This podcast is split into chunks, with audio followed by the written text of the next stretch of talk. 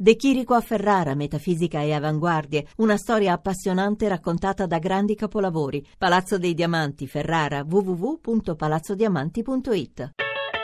Eta Beta, nuovi mestieri, nuovi linguaggi.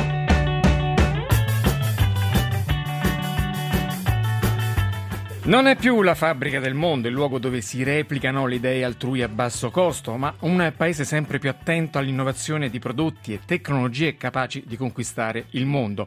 Malgrado la censura e la stretta sui social network, sempre più manager della Silicon Valley americana accettano le offerte milionarie delle start-up cinesi per prendere parte a questo nuovo corso. Una rivoluzione che al posto di Mao è trascinata da gente come Ma, Jack Ma, il fondatore del colosso del commercio elettronico elettronico Alibaba. Buongiorno da Massimo Cerofolini, benvenuti a Eta Beta 335 699 2949 per intervenire con sms e whatsapp oppure potete intervenire con Facebook, con Twitter, è già attiva la discussione Eta Beta Radio 1, il nostro identificativo. Oggi dunque parliamo eh, di Cina, proviamo a spiegare il processo di trasformazione che ha investito questo paese negli ultimi anni. Ci aiutano a tracciare il campo due esperti. Il primo è Michele Geraci, responsabile del programma di ricerca sull'economia cinese dell'Università di Nottingham. Buongiorno professore. Buongiorno, buongiorno a voi. E il secondo è il nostro corrispondente Rai da Pechino. Buongiorno a Claudio Pagliara. Buongiorno. Allora, professore, comincerei da lei. Come possiamo sintetizzare questa vorticosa trasformazione del paese in chiave digitale? Beh, è una trasformazione già iniziata negli ultimi anni che ha accelerato nel, nell'ultimo decennio eh, ricordiamoci all'inizio delle riforme 30 anni fa la Cina era un paese agricolo, l'agricoltura rappresentava il eh, 40, 35-40% dell'economia, adesso è sotto il 10%, il settore servizi sta uh, praticamente eh, andando veramente molto forte, quindi c'è una trasformazione in corso, la Cina è un'economia pianificata e quindi il, eh, il, partito, il governo decide e, e, e, attua e mette in pratica delle, delle, riforme. È un processo difficile, l'innovazione non si insegna, è un processo lento, un po' può essere anche deciso dall'alto, sì, ma fondamentalmente sono gli individui e quindi eh, si scontra un po' con la realtà a, attuale, però eh, le cose migliorano, ci sono tantissimi esempi di tantissime società eh, innovative, in alcuni casi anche superiori a quelle occidentali. Adesso ne vedremo alcune. Claudio Bagliara, puoi darci qualche numero per capire questa rivoluzione? Ma guarda, i numeri eh, innanzitutto partiamo da quelli certi. Eh, internet che appunto come ben avete ricordato e ricordato lo studio è censurato però ha eh, 600 milioni di internauti eh, cinesi. Il cinese è di gran lunga la, la lingua più diffusa su internet eh, perché eh, per via del numero di popolazione che parla cinese questa è una realtà e, e mh, girando per le, le, strade della città ma anche andando nelle campagne ormai non c'è un cinese che non abbia uno smartphone che utilizza questo smartphone in modo anche molto più sofisticato, se mi consentite, di quanto non facciamo ancora noi, nel senso che eh, lo smartphone è diventato il terminale, molti il computer a casa non ce l'hanno per fare tutto, per vedere video, per vedere i programmi televisivi, ovviamente tantissimo per chattare, c'è addirittura veramente quasi una malattia, in alcuni casi è veramente una patologia che viene curata in cliniche, di troppa connessione.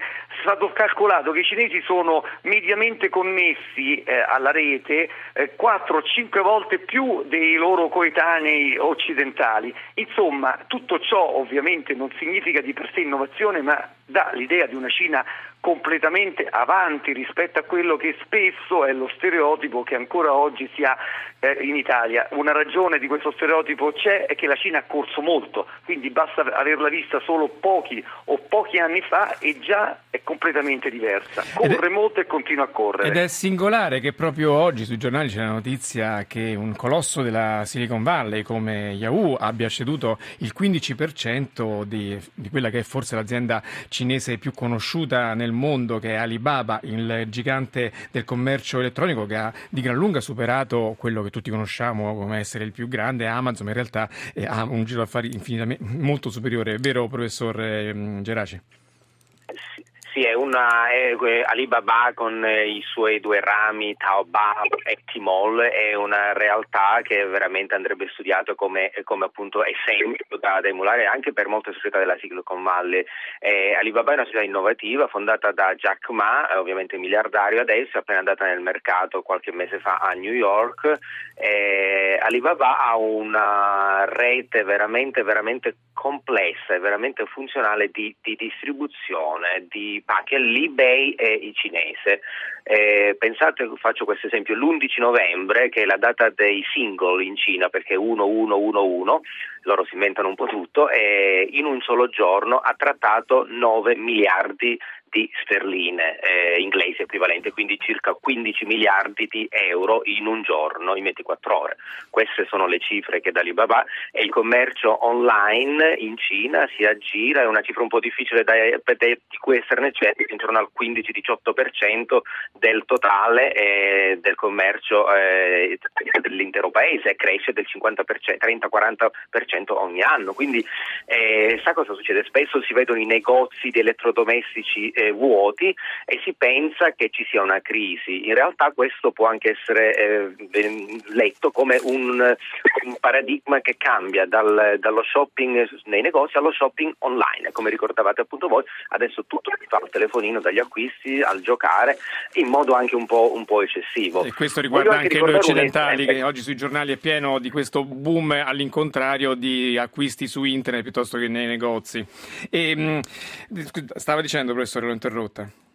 Eh no, volevo un esempio un po' anche che forse adesso anche nella, nel, nei media anche occidentali, la, una società Huawei di telecomunicazioni cinese che fornisce quindi ehm, impianti alle società telecom, che adesso è abbastanza forse famosa anche in Europa, ma già 15 anni fa, lo ricordo benissimo perché a quel tempo lavoravo in banca, eh, aveva, una, aveva vinto una commessa dalla British Telecom inglese, l'aveva vinta e la British Telecom, società inglese, ha preso il mandato da Huawei, società cinese cinese, allora praticamente sconosciuta, al posto della inglese Marconi, una grande società eh, storica inglese che l'indomani è andata in bancarotta. E Huawei, Huawei ha scelto il cinese. Ha citato Huawei che è una delle società, delle tante aziende che hanno un forte insediamento in una città singolare che è Shenzhen, è considerata un po' la Silicon Valley cinese, vicina a Hong Kong. Lì ci sono colossi come Weibo, che è il Twitter cinese, oppure come Xiaomi Xiami non so la pronuncia forse non è esatta.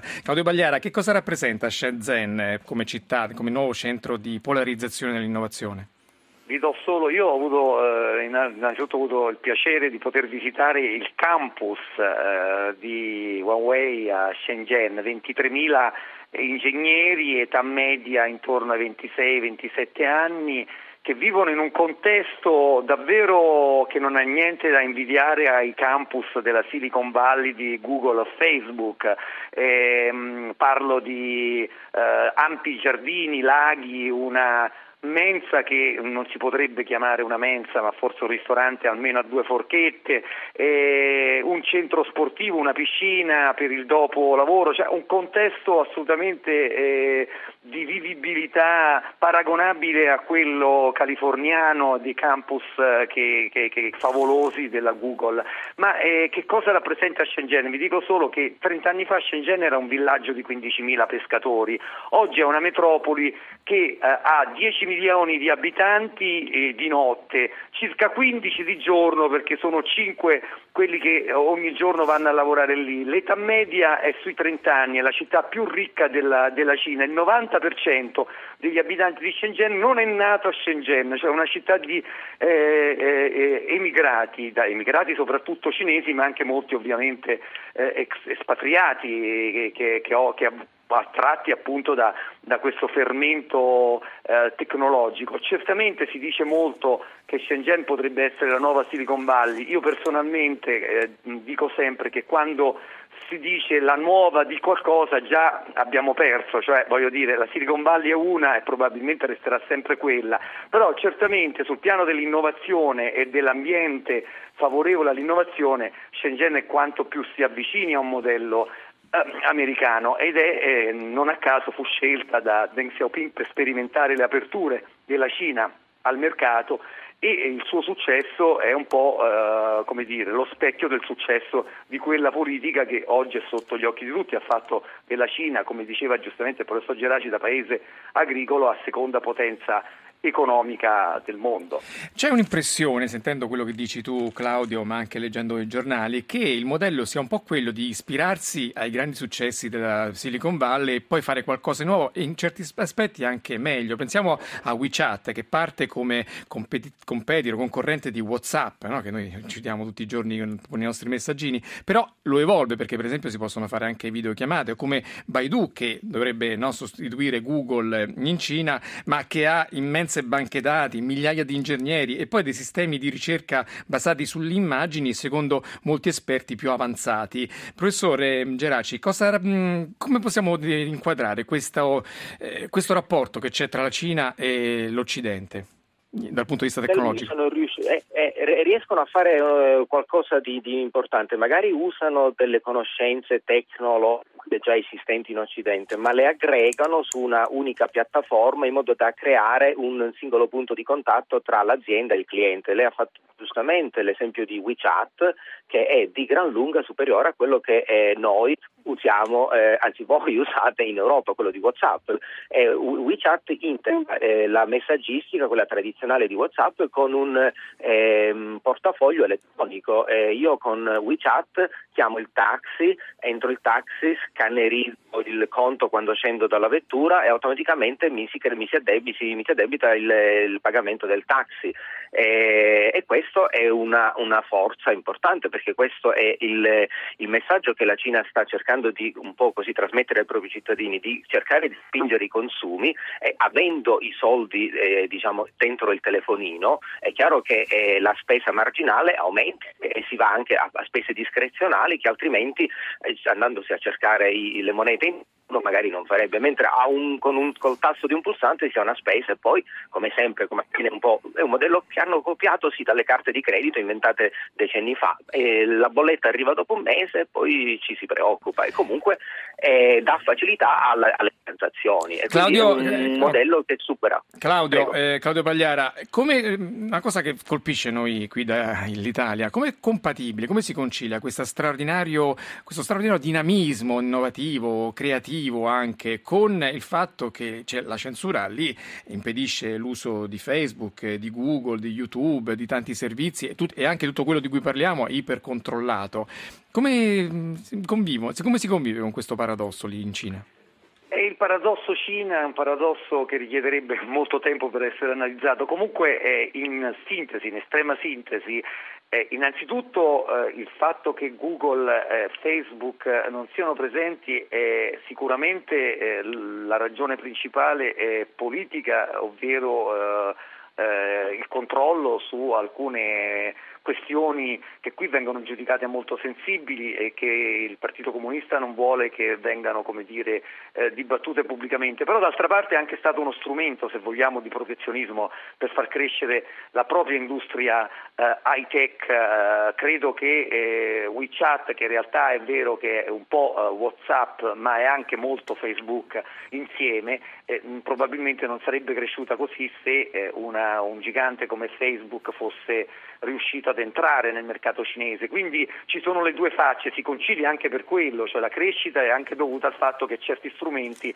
eh, sono stati eh, rimodellati da strumenti inventati eh, in Occidente. Io dico si concilia se si pensa veramente, questo è il discorso lungo, non c'è tempo, al fatto che questo è un paese che ha una tradizione diversa da quella occidentale, è una tradizione confuciana dove i diritti eh, vengono sempre eh, messi insieme, spesso dopo ai doveri del cittadino. È molto diverso, è un paese, una, una, una, un'evoluzione che, che, è avvenuta fuori dal contesto occidentale, non c'è stata la rivoluzione francese, non c'è stata la dichiarazione dei diritti, cioè, è, è, è un processo molto lento. Diversa, certo. Questo impernia mm. fortemente mm. la cultura. Senti Claudio, perdonami, popolo. abbiamo parlato tanto di digitale, però accanto a questo mondo che è così identificato con la California, c'è in Cina una forte spinta nei laboratori. Oggi alcuni giornali parlano delle ricerche che, che vengono fatti sui cani beagle muscolosi e velocissimi nella corsa con un DNA manipolato per avere zampe e pettorali di acciaio. Qual è il stato della ricerca lì in Cina? La cosa che mi ha più stupito recentemente mh, mm, c'è stata la visita del ministro Giannini della ricerca e della, delle pubbliche istruzioni italiana, mi ha stupito scoprire che la Cina eh, che viene considerata un paese molto pragmatico e quindi insomma penseremo più propensa alla ricerca applicata, invece investe delle risorse assolutamente superiori a quelle di, una, di, una, di, di, altri paesi nella ricerca pura nel campo della fisica. Qui non a caso è venuto anche Rubbia. La Cina sta progettando un acceleratore eh, che eh, sarà sette volte più potente di quello del CERN. Ovviamente i tempi di costruzione sono molto, ehm, saranno nei prossimi dieci anni o quindici, però su questo acceleratore ci sarà tra l'altro un forte interesse italiano perché come sappiamo la nostra eh, scuola meno male, fisica è Meno male, in qualche avanzata. modo ci agganciamo a questa rivoluzione. Grazie a Claudio Pagliara, corrispondente RAI da Pechino, grazie a Michele Geraci, economista dell'Università di Nottingham. La squadra di oggi, coordinamento tecnico di Emanuele Di Cavio, in redazione Mimi Micocci, Laura Nerozzi, la regia di Paola De Gaudio. È da beta.rai.it il sito per riascoltare queste e le altre puntate. Seguiteci su Facebook, su Twitter, ore GR da Massimo Cerofolini. Ci sentiamo domani.